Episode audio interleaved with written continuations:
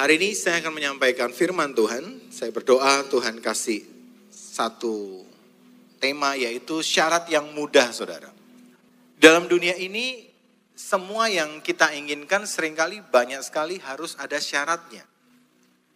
Buat anak kalau dia mau naik kelas tentu ada syaratnya. Nilainya harus bagus, dia harus belajar supaya dia punya nilai-nilai yang cukup untuk naik kelas. Saudara yang pengen e, mengendarai motor ada syaratnya. Saudara harus punya SIM. Kalau saudara nggak punya maka saudara bermasalah nanti bisa ditangkap oleh polisi. Saudara mau pinjam uang juga ada syaratnya kan? Kalau saudara ke bank mau pinjam duit, semua ada syaratnya. Seorang teman cerita pengalamannya dia kredit rumah setelah 9 tahun dia bayar kredit rumahnya dia merasa punya uang yang cukup, dia berkata, aku mau lunasin coba kredit rumahku. Dan waktu dia datang ke bank, dia tanya berapa sisa yang harus dia bayar. Setelah 9 tahun dia setia membayar, dia bilang aku mau bayar. Dan waktu ditunjukkan dia kaget. Karena selama ini yang dia bayar hanya bunganya saja. Dan semua begitu banyak hal yang belum ternyata dibayar dan kalau mau dilunasi ternyata sangat berat. Saudara di dunia ini sering kali memberikan syarat yang berat buat kita saudara untuk menikmati. Semakin mahal bendanya, biasanya semakin besar juga syarat yang harus kita penuhi supaya kita bisa terima itu. Tapi bagaimana dengan Tuhan saudara? Apakah Tuhan juga punya syarat yang susah, yang sulit buat kita anak-anaknya? Dia meminta kita panggil dia sebagai Bapak, tapi apakah ada syarat yang susah atau syaratnya sulit. Dia bapak yang baik. Saudara dan saya yang sudah berkeluarga, punya anak, juga seorang bapak. Apakah kita tidak memberikan syarat kepada anak-anak kita? Seringkali kita juga berikan syarat, saudara. Ya kan? Tapi apakah syaratnya sangat susah sampai anak kita nggak bisa mengerjakan? Tentu tidak. Misalnya anak kita pengen handphone baru, dan saudara memang sanggup untuk membelikan, kecuali memang saudara nggak sanggup, ya susah. Tapi kalau saudara misalnya sanggup memberikan, saat dia minta, saudara tentu biasanya akan kasih syarat. Ya udah kalau nanti nilaimu tidak ada merahnya, kamu belajar sungguh-sungguh, papa beliin kamu handphone yang baru. Saudara tidak akan berikan syarat yang susah kan buat anakmu. Saudara tidak akan berikan syarat yang sulit supaya dia bisa mendapatkan sesuatu dari saudara. Sama dengan Tuhan saudara.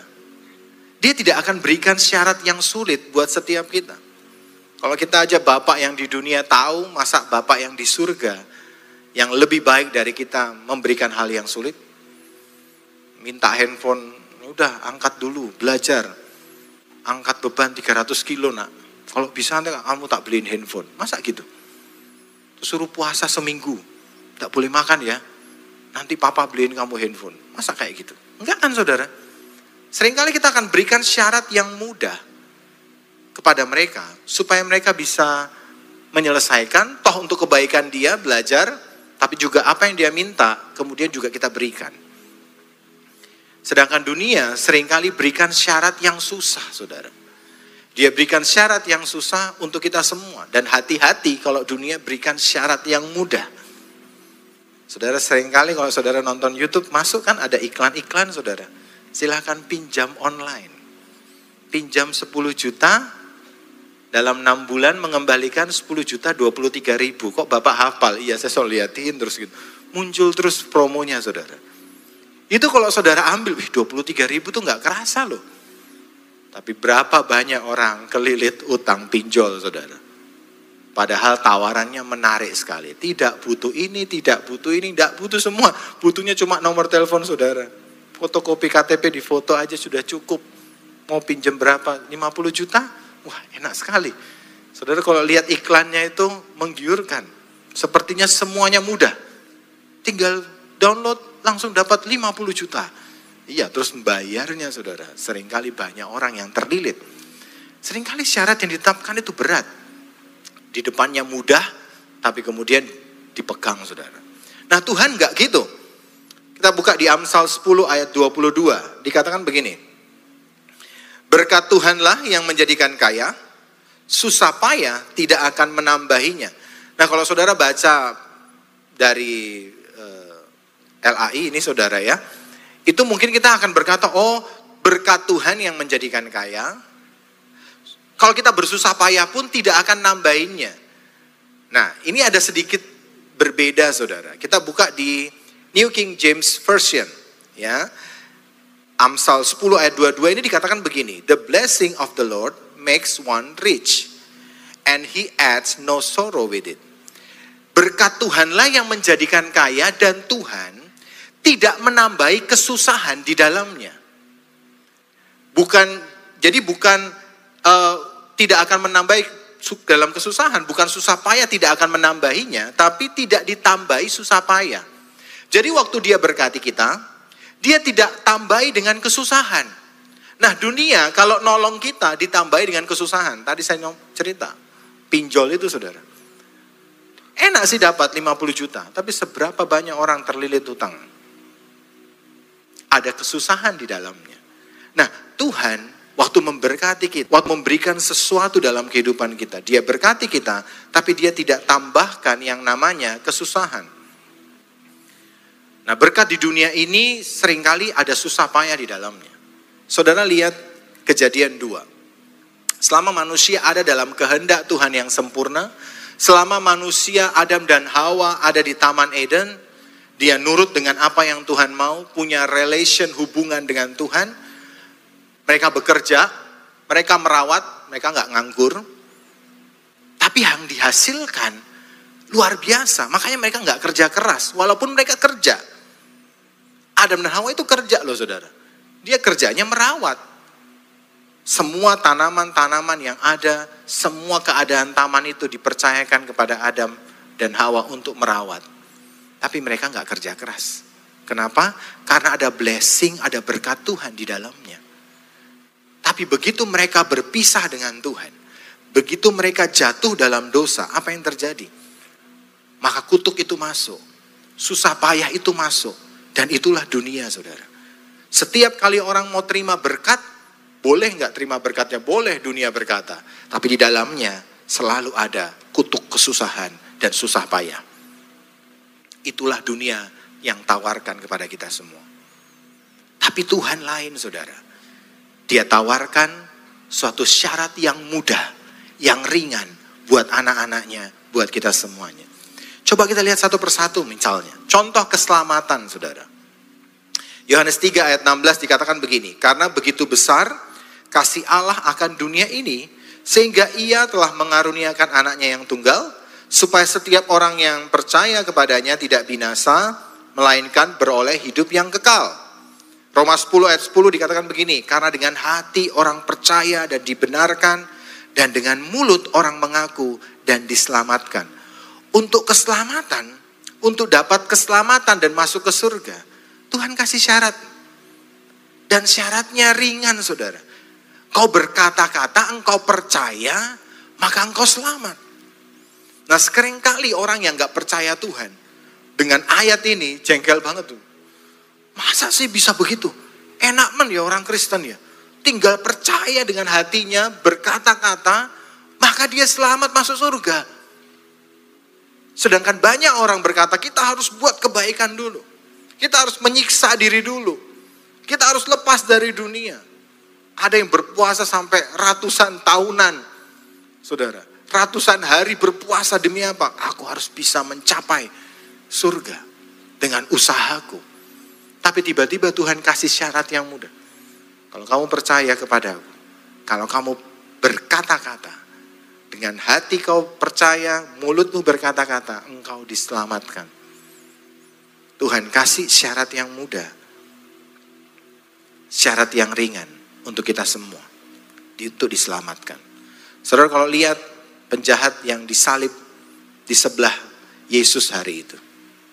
Sepanjang umurnya dia lakukan kejahatan. Dia nggak kenal namanya keselamatan.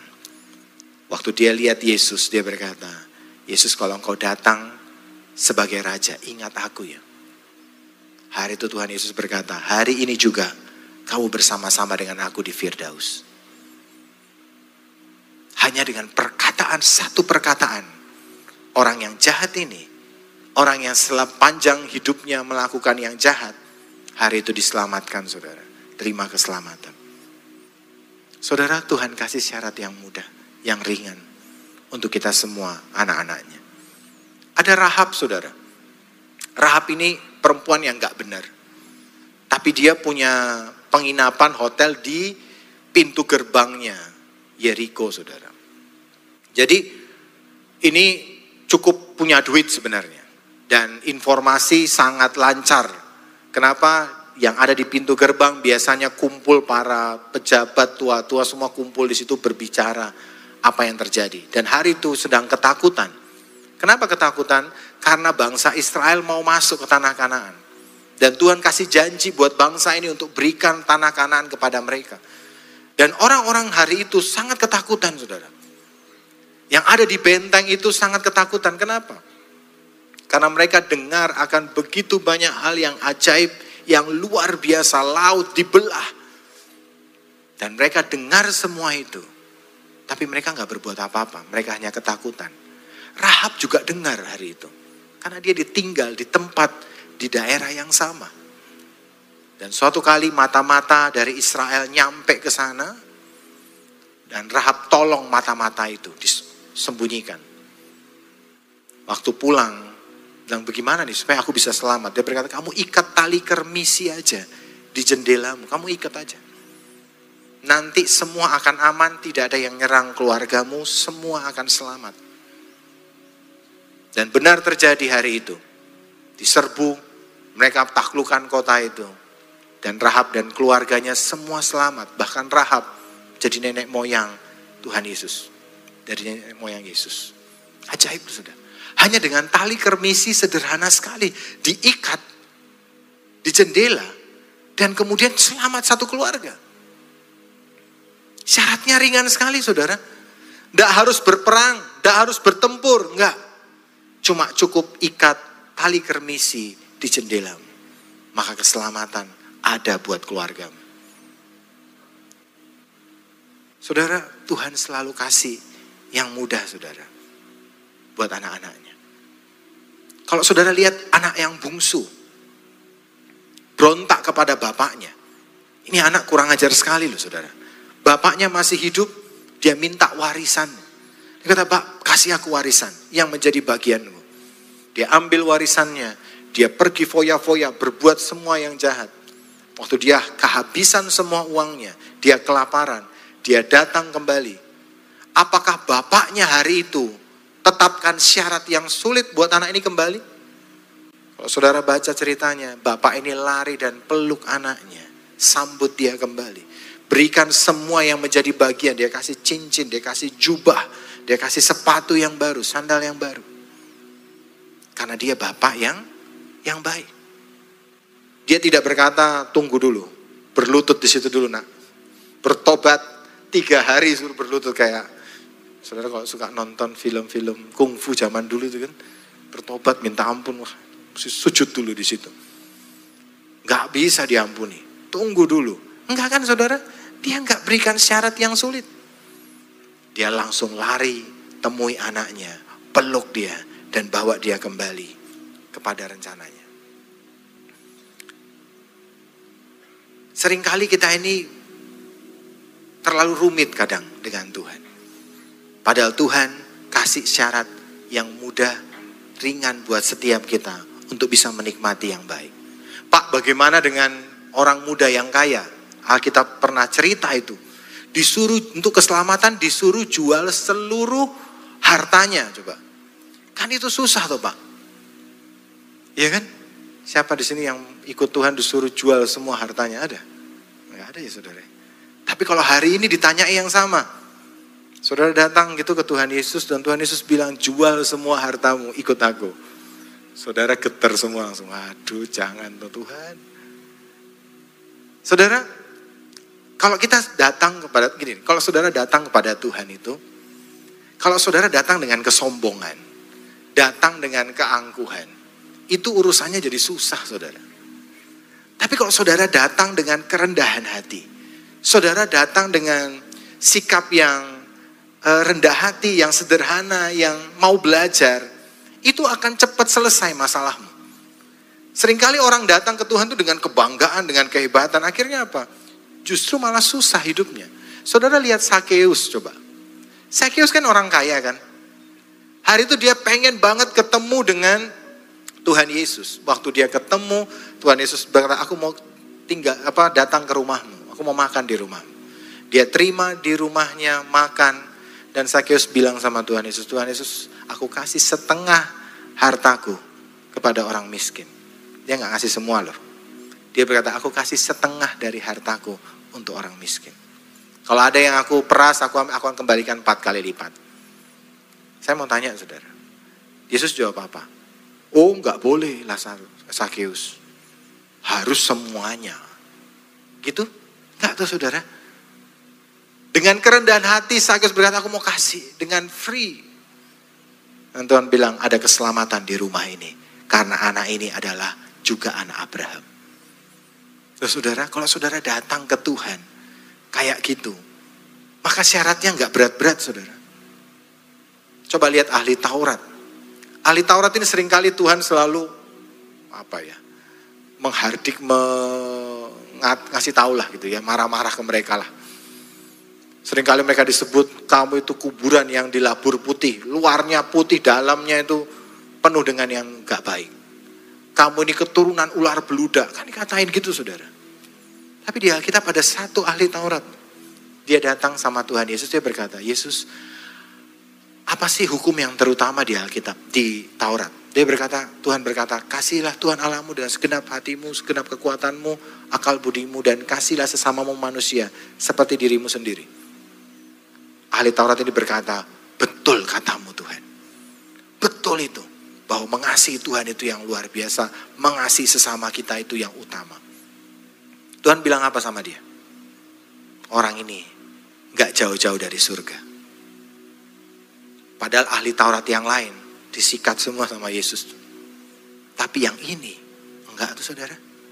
Saudara kalau datang ke Tuhan, saudara bawa kesombongan, bawa kebanggaan, kehebatanmu. Ditembak langsung saudara yang lemes, yang apa namanya kesombongan kita. Sama seperti seorang murid datang ke guru matematika gitu, Pak semua sudah aku lakukan Pak, semua soal-soal sudah aku kerjakan, kerjakan. Apalagi yang kau mau kasih? Lah kalau guru matematika ditantang gitu lah langsung lah dikeluarkanlah soal-soal yang susah. Sama seperti pemuda kaya ini. Akhirnya keluarlah yang paling susah. Tuhan tahu, oh datang bangga tuh saya sudah lakukan semuanya apalagi Tuhan. Tuhan bilang oh gitu ya jual semua hartamu. Langsung jatuh saudara. Wah kecewa dan dia pulang. Ada Yohanes 9 ayat 41 dikatakan begini jawab Yesus kepada mereka sekiranya kamu buta kamu tidak berdosa. Tetapi karena kamu berkata kami melihat maka tetaplah dosamu kalau saudara datang ke Tuhan dengan kesombongan, kebanggaan, repot saudara. Mari datang dengan dia dengan rendah hati. Maka dia akan berikan syarat yang ringan buat kita semua untuk terima yang terbaik yang dari Tuhan. Tapi di sini pun ajaib loh. Tuhan tuh juga baik banget sebenarnya dengan pemuda ini. Cuma dia terlalu cepat kecewa, dia terlalu cepat pulang. Karena sebenarnya di ayat setelahnya, murid-muridnya tanya, sama Tuhan Yesus. Tuhan Yesus tadi itu loh memberikan semuanya apa namanya untuk mengikut Tuhan kau suruh jual semua hartanya. Dia berkata kami ini dapat apa? Kalau kami ikut engkau, Tuhan berkata, kalau kamu ikut engkau, uh, ikut aku. Dia berkata, dalam masa ini juga kamu akan terima seratus kali lipat dari apa yang kamu kasih. Sebenarnya Tuhan mau katakan pada pemuda yang kaya ini, aku mau berkati kamu lebih lagi. Kalau kamu kasih hartamu, aku akan kasih kamu seratus kali lipat. Tapi pemuda ini terlalu cepat kecewa saudara, langsung pergi. Yang murid-murid dengar pengajarannya, oh berarti kalau kita karena Yesus kita mengerjakannya, maka kita akan mendapatkan seratus kali ganda. Saudara, Tuhan itu baik saudara. Tidak pernah ada kejahatan dalam hidupnya. Bahkan pemuda ini Tuhan cuma mau berkata, aku mau berkati kamu lebih lagi. Tapi kamu harus lepas dulu dari yang namanya kesombongan. Kamu harus lepas dulu dari yang namanya hartamu. Supaya aku bisa berkati kamu lebih banyak lagi. Saudara, Tuhan kasih kita syarat yang ringan. Tapi ingat, kalau saudara memberi karena tuh Tuhan. Jangan karena keinginan saudara sendiri. Ingat surga itu bukan mesin jackpot saudara. Judi online hari ini lagi heboh. Wah masukin seribu nanti dapatnya seratus ribu. Nah kalau gitulah repot saudara. Tapi saudara kerjakan hari ini apa yang Tuhan mau. Maka saudara akan terima apa yang Tuhan janjikan dalam kehidupan saudara dan saya. Itu soal keselamatan. Sekarang soal pemeliharaan misalnya. Di kejadian 2 ayat 16 sampai 17. Lalu Tuhan Allah memberi perintah ini kepada manusia. Semua pohon dalam taman ini boleh kau makan buahnya dengan bebas. Tetapi pohon pengetahuan tentang yang baik dan yang jahat itu janganlah kau makan buahnya. Sebab pada hari engkau memakannya, engkau pas, engkau pastilah pastilah engkau mati. Saudara, untuk menikmati Taman Eden hari itu, semua buah boleh dimakan. Itu jumlahnya ribuan mungkin buah-buahan yang ada. Kamu boleh nikmati semuanya. Tuhan cuma minta, aku kasih kamu syarat satu aja. Jangan makan buah pengetahuan yang baik dan yang jahat. Tapi satu syarat yang ringan itu tetap tidak dikerjakan oleh Adam dan Hawa. Mereka tetap makan buah pengetahuan yang baik dan yang jahat. Saudara, dia kasih syarat yang ringan saudara. Untuk semua hal dalam hidup kita. Dia berkati kita. Tapi ada hal-hal yang dia larang. Yang dia berkata, jangan kerjakan ini anak. Tapi sering kali kita kerjakan juga hal-hal itu. Yang menyalahi, yang melawan akan perintah Tuhan. Sehingga apa saudara? Justru itu membawa kita dalam kesusahan itu yang membawa kita dalam kutuk susah payah yang kita alami hari ini. Tapi kalau saudara bisa dengar akan apa yang dia katakan, akan jadi sesuatu yang ajaib. Saudara lihat, saudara cerita tentang seorang janda dari seorang nabi. Suatu hari janda ini datang kepada Nabi Elisa, dia berkata, Elisa, Tuhanku ini gimana?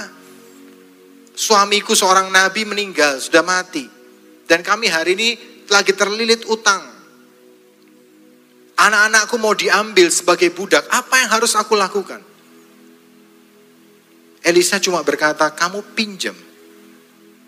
Baskom, baskom, tempayan, jangan terlalu sedikit. Pinjam yang banyak. Kamu punya apa? Aku punya minyak. Nanti ambil minyaknya, kamu masuk ke rumah, tutup pintunya, tuangin minyaknya ke dalam baskom itu.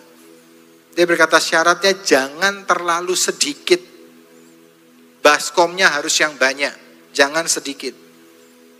Dia ambil, dia pinjam dari tetangga-tetangganya, baskom, tempayan itu, dia masuk rumahnya, tutup pintunya, dia tuangkan minyaknya. Alkitab berkata minyak itu enggak selesai, enggak habis-habis saudara. Terus, terus baskomnya ganti, terus minyaknya dituangkan. Sampai baskom itu habis, minyaknya berhenti. Dan dari itu mereka jual dan mereka akhirnya bisa hidup, bayar utang dan juga hidup dari sisanya. Saudara simpel kan?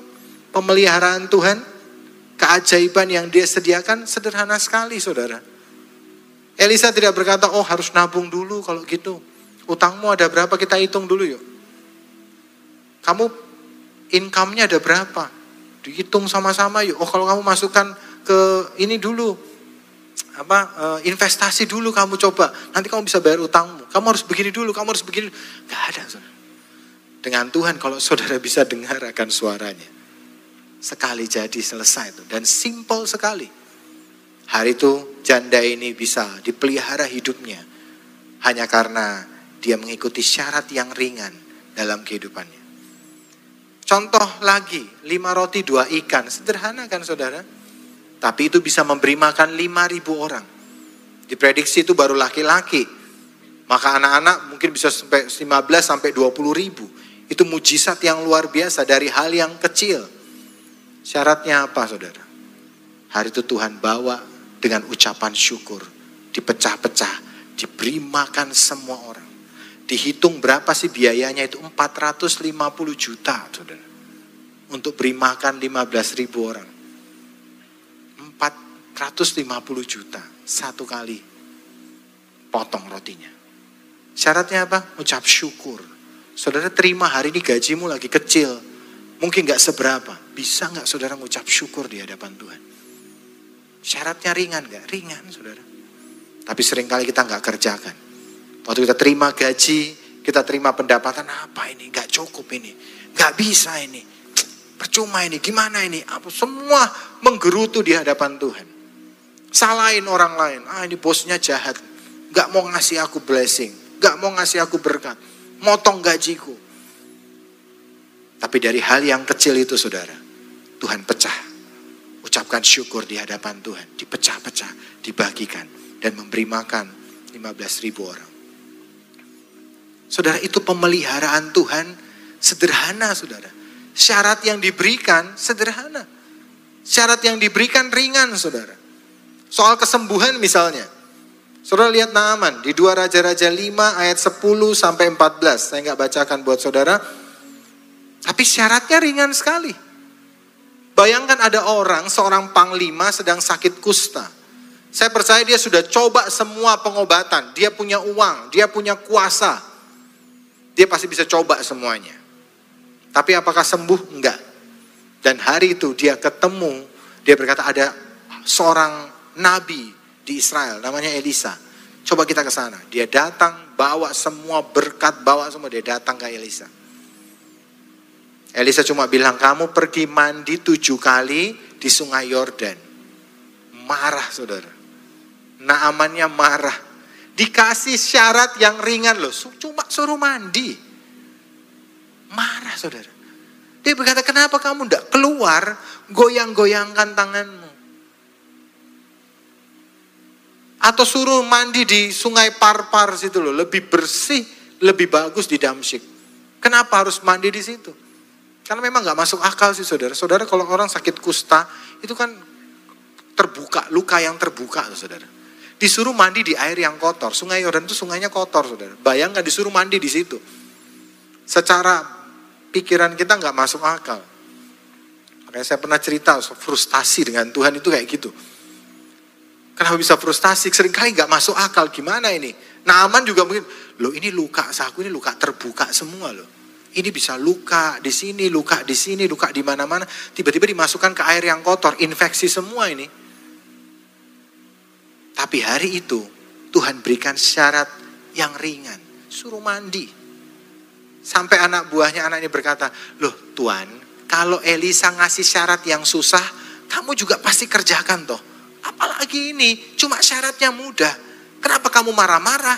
Kerjakan aja. Dan betul dia masuk ke dalam sungai Yordan. Dia masuk tujuh kali saudara.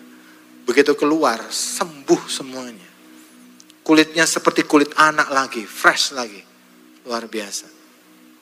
Caranya Tuhan sederhana. Caranya kita rumit saudara. Maaf nih, sering kali kita mau mengerjakan yang susah lebih daripada yang mudah, saudara. Kalau mau dapat berkat, oh iya, kita perlu ini, kita perlu ini, kerja keras. Loh, saya tidak berkata kita harus nganggur loh saudara ya. Tapi sekarang kali orang meninggalkan Tuhan demi pekerjaannya. Demi usahanya, tinggalkan Tuhan. Makanya sering kali dapat masalah. Hari itu Naaman, sembuh saudara. Dengan cara yang sederhana. Apakah saudara hari ini mau kerjakan hal yang sederhana, tapi memberikan saudara dampak yang luar biasa? Atau saudara hari ini cari syarat yang susah? Orang mau diberkati, pergi ke Gunung Kawi. Pertaruhkan keluarganya, keturunannya, pertaruhkan semua demi dapat duit. Padahal dengan Tuhan, syaratnya mudah saudara. Tapi dunia kasih syarat yang sulit, sering kali kita lebih suka ke sana. Padahal ujungnya kebinasaan juga. Saudara lihat 10 orang yang kusta. Mereka datang ke Yesus berkata, Yesus sembuhkan kami Tuhan. Tuhan cuma bilang, perlihatkan dirimu kepada imam. Syaratnya cuma itu. perlihatkan dirimu ke imam. Waktu mereka jalan, di tengah jalan mereka sembuh semuanya. Cara Tuhan menolong kita, memberkati kita. Dia selalu kasih syarat yang mudah, saudara. Dia nggak kasih kita syarat yang sulit, sehingga kita nggak mampu untuk memenuhi, mengerjakannya. Saudara yang hari ini mengalami pergumulan, saya bacakan Matius 11 ayat 29 sampai 30. Dikatakan, pikulah kuk yang kupasang dan belajarlah padaku. Karena aku lemah lembut dan rendah hati dan jiwamu akan mendapat ketenangan. Sebab kuk yang kupasang itu enak dan bebanku pun ringan. Saudara, sering kali kita mengandalkan dunia ini untuk menyelesaikan masalah pergumulan kita. Padahal Tuhan sedang sediakan mujizat buat saudara dan saya. Coba lihat Musa, saudara. Waktu dia menghadapi bangsa Israel menghadapi satu titik di mana waktu mereka maju ada laut di situ, di belakang mereka ada pasukan Firaun yang sedang mengejar, kiri kanannya gurun, gak bisa ke mana-mana, dan hari itu sudah terjebak di situ. Coba caranya Tuhan menyelesaikan pergumulan mereka apa? Syaratnya apa? Suruh Musa angkat tongkatnya, belah lautan Musa, jebret, belah kiri kanan mereka bisa jalan di tanah yang kering, saudara.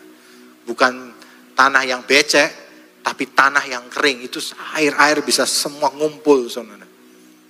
Saudara bisa bayangkan Caranya mudah. Coba kalau kita hari ini, Pak bikin rapat dulu Pak. Sebelum mau nyebrang ini, kita bikin panitia dulu Pak. Tulis dulu anggarannya. Pak kita harus siapkan gorengan sama kopi dulu. Supaya bisa tahu ini. Nanti berdebat. Marah-marahan, bantah-bantahan. Caranya gimana untuk nyebrang, ribut. Akhirnya nggak jadi juga. Tapi cara Tuhan sederhana. Musa angkat tongkat, belah langsung. Saudara punya pergumulan hari ini? Cari dengan cara dunia, ribet sekali saudara. Tapi kalau saudara datang kepada Tuhan, dia punya cara yang ajaib dan sangat sederhana. Dia berkata, belah lautannya Musa. Waktu bangsa Israel perang dengan Amalek, mereka lagi perang. Apa yang Musa lakukan? Dia angkat tangannya. Tiap kali dia angkat tangan, Amalek kalah. Begitu dia capek turun tangan, Amaleknya yang menang. Sampai Ben apa Hur dan uh, Harun berkata, eh kita pegangin tangannya yuk supaya tangannya keangkat terus, supaya kita menang. Dipegang saudara tangannya, angkat saudara, itu bangsa Israel ngalahin Amalek. Caranya sederhana kan, syaratnya sederhana, Musa ngangkat tangan aja, udah menang. Sederhana sekali. Cara Tuhan menolong, cara Tuhan menyelesaikan permasalahan kita, itu caranya ringan sekali saudara. Siapa yang pengen di sini? utang-utangnya yang miliaran selesai dengan mengangkat tangan gini. Ada yang mau? Enggak ada yang mau sini. Coba, ada yang punya utang di sini? Pengen lunas? Pengen punya masalah lunas semua? Cuma angkat tangan? Pengen kan saudara ya? Saya juga pengen menyelesaikan semua masalah yang ada dalam hidup saya. Cuma gari angkat tangan gini, selesai semuanya. Itu kan maunya kita saudara ya. Harus apa? dengar suara Tuhan. Petrus bayar pajak, didatangi sama pemungut pajak. Eh, Petrus, eh Yesus belum bayar pajak nih, bayar. Yesus cuma bilang sama Petrus, Petrus kamu pergi mancing sana. Nanti ikan yang pertama, bukan ikan yang ke seratus. Enggak, ikan yang pertama. Kamu pancing, buka mulutnya, nanti di situ ada uangnya. Dan dibuka benar saudara. Ditangkap, buka mulutnya ada uangnya dia bayarin. Dua buat Petrus, dua dirham buat Petrus, dua uh, dirham buat Tuhan Yesus. Itu empat hari kerja. Hanya dalam sekali pancing. Selesai itu saudara.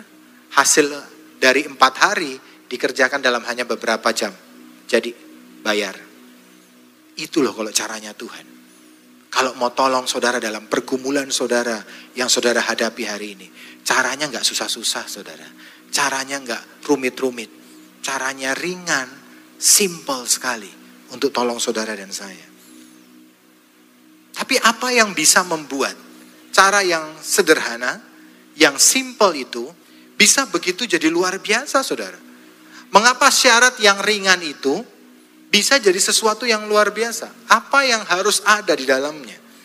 Mari kita baca di 1 Yohanes 5 ayat 4. Dikatakan begini, sebab semua yang lahir dari Allah mengalahkan dunia.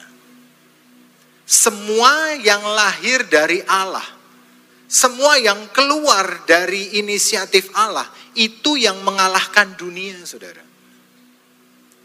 Artinya syarat-syarat yang ringan sekalipun, kalau itu dari Tuhan, itu lahir dari inisiatif Tuhan, dari perkataan Tuhan, dari suara Tuhan, maka itu akan mengalahkan dunia ini mendatangkan mujizat dalam kehidupan saudara dan saya. Syaratnya adalah harus apa? Lahir dari Allah. Bukan kemauan diri kita sendiri. Bukan keinginan diri kita sendiri. Waktu kita mau keluar dari masalah kita berpikir, oh aku harus apa ya? Oh, aku harus begini, aku harus begini, aku harus begini. Itu kemauan saudara sendiri. Apakah mendatangkan mujizat? Tidak. yang mendatangkan mujizat adalah apa?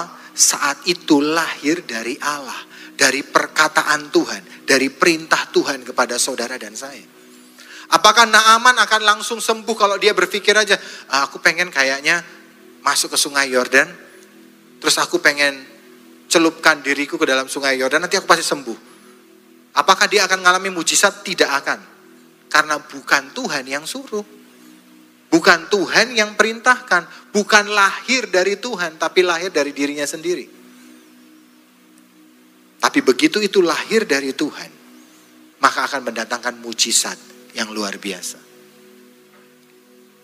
Musa, kalau dia cuma pengen-pengennya sendiri, dipukul airnya sendiri itu, apakah laut itu akan terbelah? Enggak bakalan, saudara. Kenapa laut itu bisa terbelah? Karena ada suara Tuhan dan suara yang dari Tuhan itu berbicara dalam hidup Musa. Dan Musa mengerjakan itu.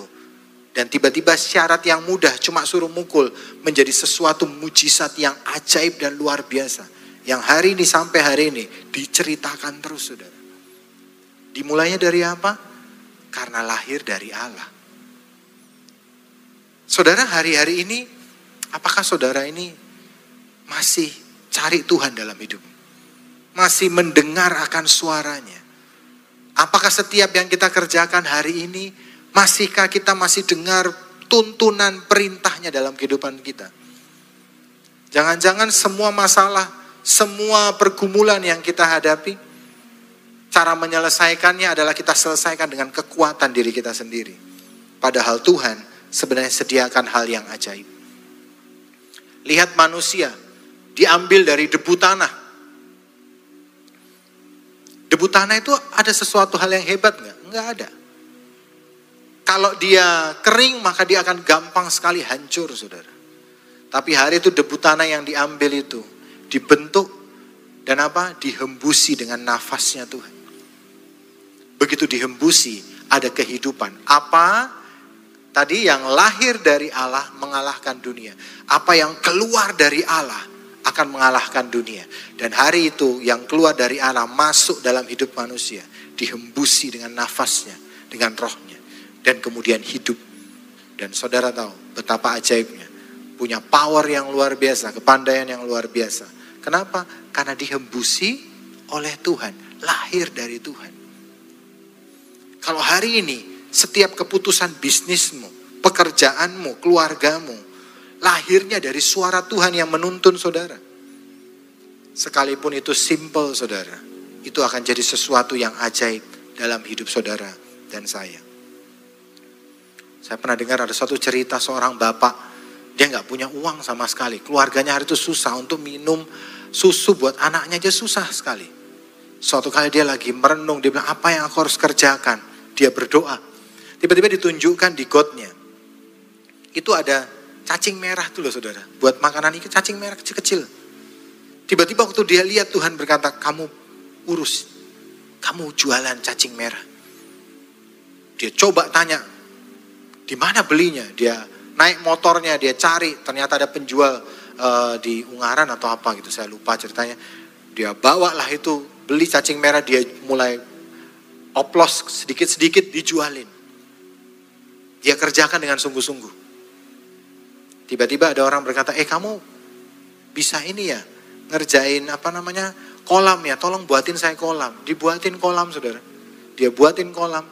Yang bosnya itu, yang orang itu yang suruh buatin kolam, dia berkata, aduh ini apa namanya, aku belum bisa bayar. Aku boleh, kamu tak kasih mobil penterku mau nggak? Dikasih mobil penter saudara. Dari pertama nggak bisa kasih susu buat anaknya, dia cerita dalam waktu tiga bulan atau empat bulan, dia dikasih mobil penter, udah kamu pakai aja. Kemudian dia buka toko di daerah Tanah Mas. Saya pernah dengar cerita, saya luar biasa ya. Tapi lahirnya dari dari Allah, saudara. Dari suara Tuhan. Bukan lari lahir dari keinginan dia sendiri. Ada cacing, tak urusin cacing. Jangan pulang dari tempat ini saudara nyari cacing di got. Bukan itu. Suara Tuhan apa dalam hidupmu? Bisa hal yang lain. Kemarin Pak Victor pernah cerita yang Tuhan suruh soto, ayo bikin soto, bikin soto, wah berhasil.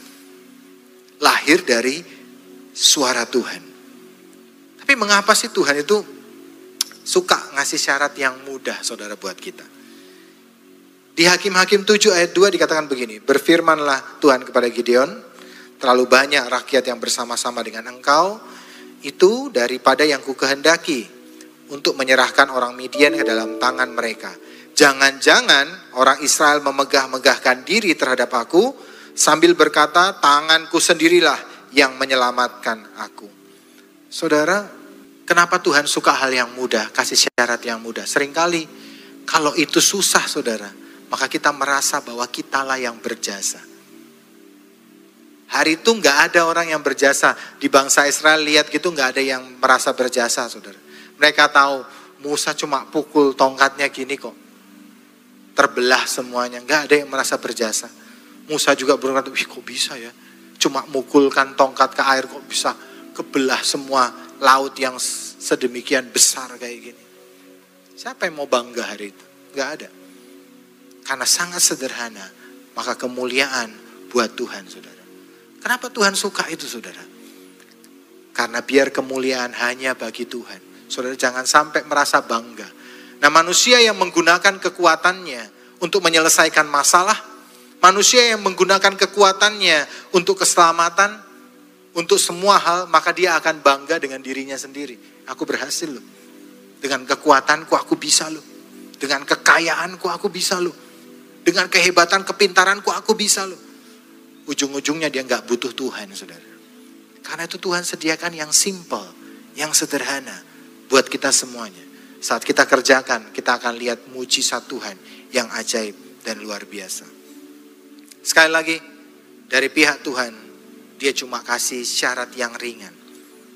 Syarat yang mudah buat saudara. Tapi intinya adalah saat saudara bisa dengar akan suaranya. Saudara bisa dekat dengan pribadinya. Saudara bisa dengar akan apa yang dia inginkan, instruksi yang dia berikan.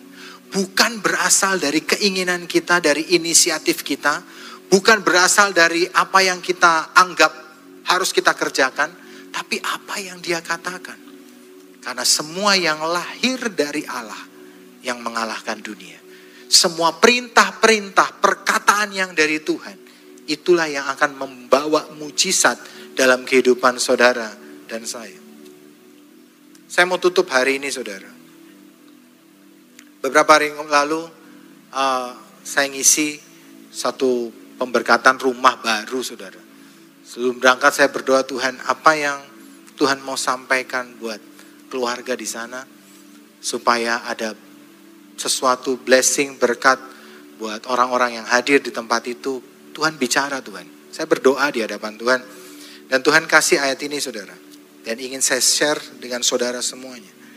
Di kejadian 2 ayat 10 sampai 14. Dikatakan begini, ada suatu sungai mengalir dari Eden untuk membasahi taman itu. Jadi ada satu sungai ya. Dan dari situ sungai itu terbagi menjadi empat cabang. Yang pertama namanya Pison, yakni yang mengaliri mengalir mengelilingi seluruh tanah Hawila, tempat emas ada. Dan emas dari negeri itu baik. Di sana ada damar bedolah dan batu krisopras. Nama sungai yang kedua ialah Gihon, yakni yang mengalir mengelilingi seluruh tanah Kush.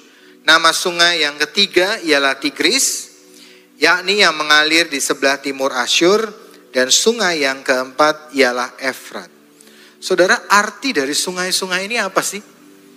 Yang pertama adalah kesuburan. Kedua kelimpahan, kemudian kemenangan, keintiman. Tuhan kasih itu buat Adam dan Hawa. Tuhan tahu manusia butuh empat hal ini. Saudara-saudara butuh yang namanya kesuburan, saudara. Saudara butuh namanya kelimpahan. Siapa yang tidak butuh kelimpahan? Increase, kita berkata, bahasa Indonesia Inggrisnya increase, kelimpahan, bertambah terus. Siapa yang nggak butuh? Siapa yang nggak butuh yang namanya kemenangan? Saudara kok kalah terus kan susah tuh saudara. Saudara butuh kemenangan. Keintiman, ngomong soal apa? Keintiman dengan keluarga kita. Orang tua dengan anak, siapa yang butuh? Siapa yang tidak butuh itu? Seringkali orang kejar itu saudara, dia mau berikan, sering kali orang kejar itu. Tapi kalau kita kejar sungai, salah satu sungai itu, saudara bisa kehilangan sungai yang lainnya. Banyak orang kejar kekayaan, aku pengen kaya, kejar kekayaan. Tiba-tiba dia kehilangan yang namanya keintiman dengan keluarganya. Keluarganya jadi masalah. Anak dengan istri, istri dengan suami, masalah. Ada yang kejar keintiman, baik semuanya. Tapi dia kehilangan kekayaan. Hidupnya susah juga, ngalami pergumulan. Ada yang mungkin diberkati, kelimpahan, tapi kalah terus. Ya itu repot juga loh saudara. Makanya Tuhan sediakan empat-empatnya buat kita semuanya. Tapi kalau saudara kejar salah satunya, kita bisa kehilangan loh. Kalau kita bisa kejar yang satunya, maka kita kehilangan sungai-sungai yang lainnya. Tapi ada yang luar biasa. Kalau saudara baca, saya bacakan sekali lagi. Ada suatu sungai mengalir dari Eden untuk membasahi taman itu. Dan dari situ sungai itu terbagi menjadi empat cabang. Jadi sebelumnya ada satu sungai. Sudah itu terbagi jadi empat. Saya minta tolong gambarnya ditayangkan.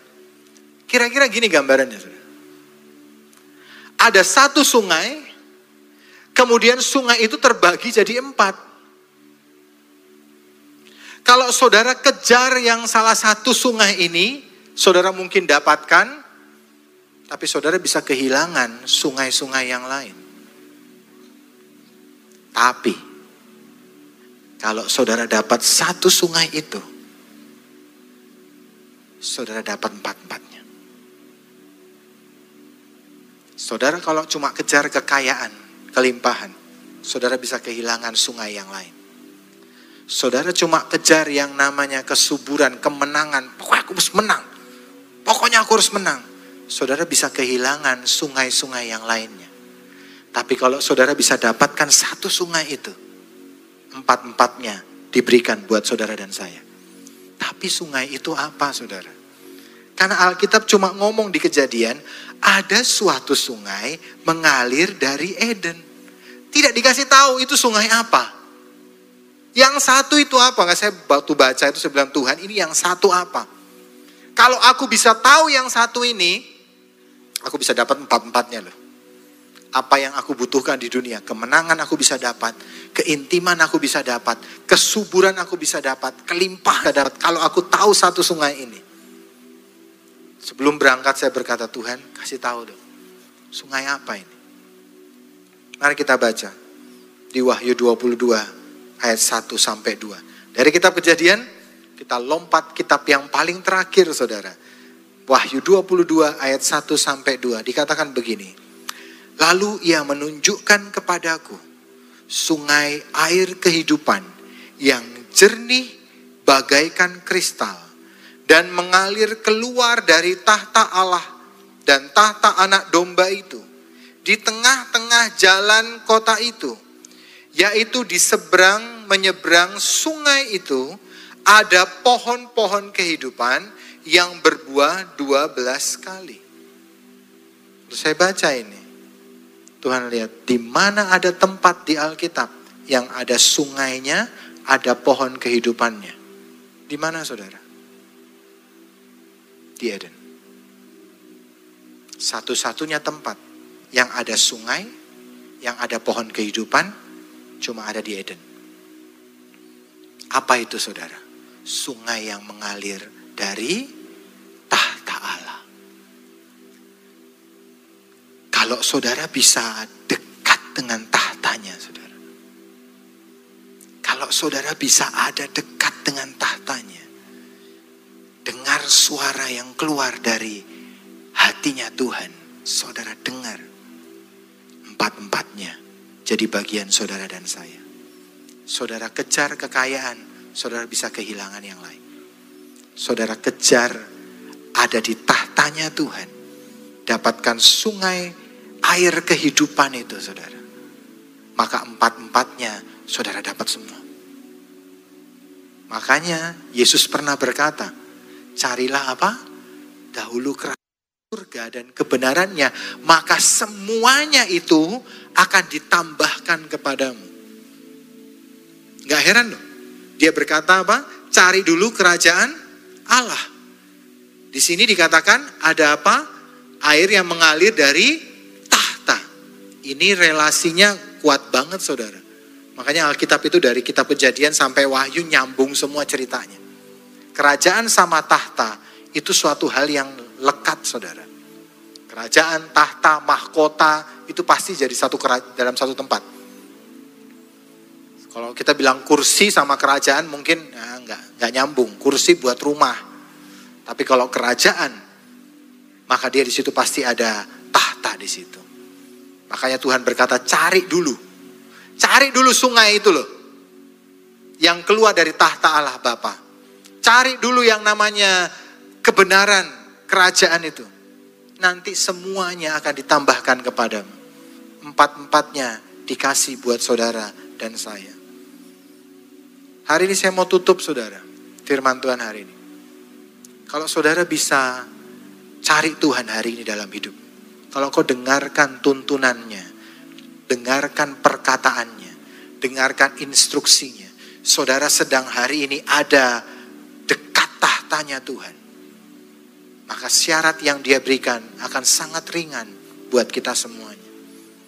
Dia berikan syarat yang ringan, cara-cara yang gampang, yang mudah untuk kita menghadapi semua persoalan kita, menghadapi semua pergumulan kita. Dia berikan yang ringan. Dia berikan semua kelimpahan, dia berikan semua yang namanya keintiman, dia berikan yang namanya kesuburan, kemenangan dalam hidup saudara dan saya. Asal saudara bisa dekat dengan tahtanya, saudara dengar akan suaranya, saudara. Itu yang menolong hidup saudara dan saya. Pak, tapi ikut Tuhan kayaknya kok susah ya Pak.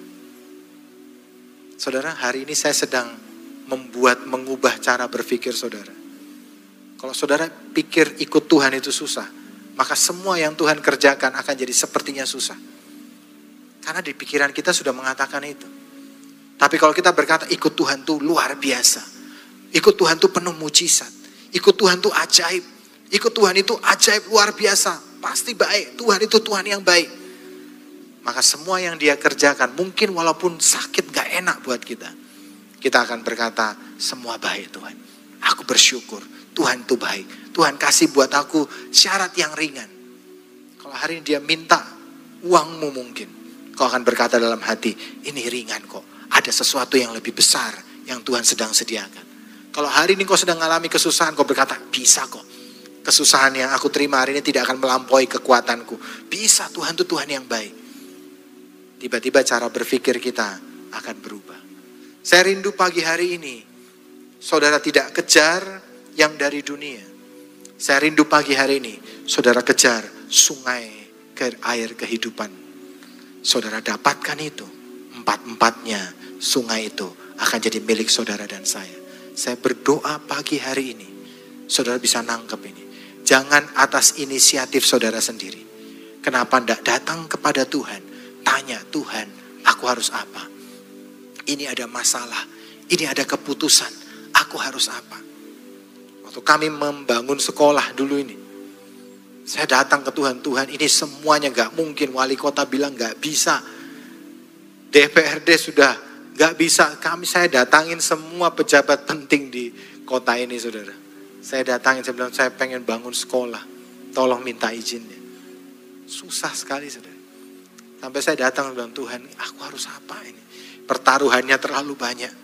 Yang dipertaruhkan nama baik gereja kita. Bikin sekolah terus kemudian gak jadi itu gimana izinnya. Saya datang Tuhan tolong Tuhan, Tuhan tolong. Waktu saya berdoa gitu, saya dikasih ayat sama eh, sama Tuhan tentang Naomi bilang kepada Ruth. Dia berkata sama Ruth, duduk-duduk saja anakku, nanti kamu lihat dia akan menyelesaikan masalah. Saya bilang sama guru-guru semua, Tuhan suruh kita duduk-duduk saja. Lah ini sudah dihadapi loh ini saudara. Tiap kali dipanggil saya dimarah-marahin. Mana kamu nih kok sembarangan bikin sekolah dan sebagainya. Saya bilang, iya saya nggak ngerti. Kita hanya pengen tolong orang-orang yang tidak mampu. Ya tapi nggak begini caranya. Ya tolonglah gitu loh. Karena dulu dapat izin katanya, sekarang kok tidak boleh. Tapi hari ini, waktu saya dapat ayat itu, duduk-duduk saja. Nanti kamu lihat Tuhan akan bekerja. Saya berkata, wes duduk-duduk saja. Bukan duduk-duduk santai, kita tetap berdoa saudara. Tuhan tolong, tuh caranya gimana? Sambil hati itu dak-dak-dak terus. Tapi saya cerita saudara, dalam satu bulan, tiga izin keluar semua. Sampai orang-orang di berkata, loh kok bisa? Dia bilang gitu. Dia bilang, ini pertama kali, dia bilang. Kita keluarkan izin sampai tiga seperti ini. Dari TK, PG, SD keluar semua. Ini baru pertama kali, dia berkata. Saya cuma di hati bilang, siapa jasanya siapa? Saya bilang, enggak, kita cuma duduk-duduk saja. Karena Tuhan suruh duduk-duduk saja katanya. Hayatnya seperti itu. Ya sudah, kita tidak datang-datang lagi kepada di, eh, DPR, kita nggak datang-datang minta tolong lagi ke Pak Wali hari itu, kita nggak datang lagi ke mana-mana, kita cuma duduk-duduk saja. Sambil berdoa, Tuhan ini piye caranya Tuhan? Kami tidak punya kuasa, nggak punya siapa-siapa, cuma kami mengerjakan apa yang kau mau, tapi kayak gini, piye caranya? Tapi dia tolong, saudara. Dan caranya sederhana. Dalam satu bulan tiga izin keluar semua. Sampai orang dinasnya juga kaget, ini kok bisa ya? Dia mereka coba menghalangi tapi gak bisa ya memang harus keluar ya udah dikeluarin. Kami saya wakili hari itu mengambil sertifikatnya bersama dengan ibu wali kota dikasih. Saya wah luar biasa. Senang banget saya pulang hatinya lega saudara. Dan kita bisa punya sekolah yang Eagle School enak banget. Kalau yang Eagle School enak langsung dapat izin. Malah di support Wah kita kalau sudah melewati yang susah itu sering kali yang ke depannya akan lebih gampang. Kenapa? Punya pengalaman berjalan dengan Tuhan. Sudah ngerti, oh cara Tuhan begini. Tuhan mau seperti ini, Tuhan ngerti ini. Dan jadi ajaib.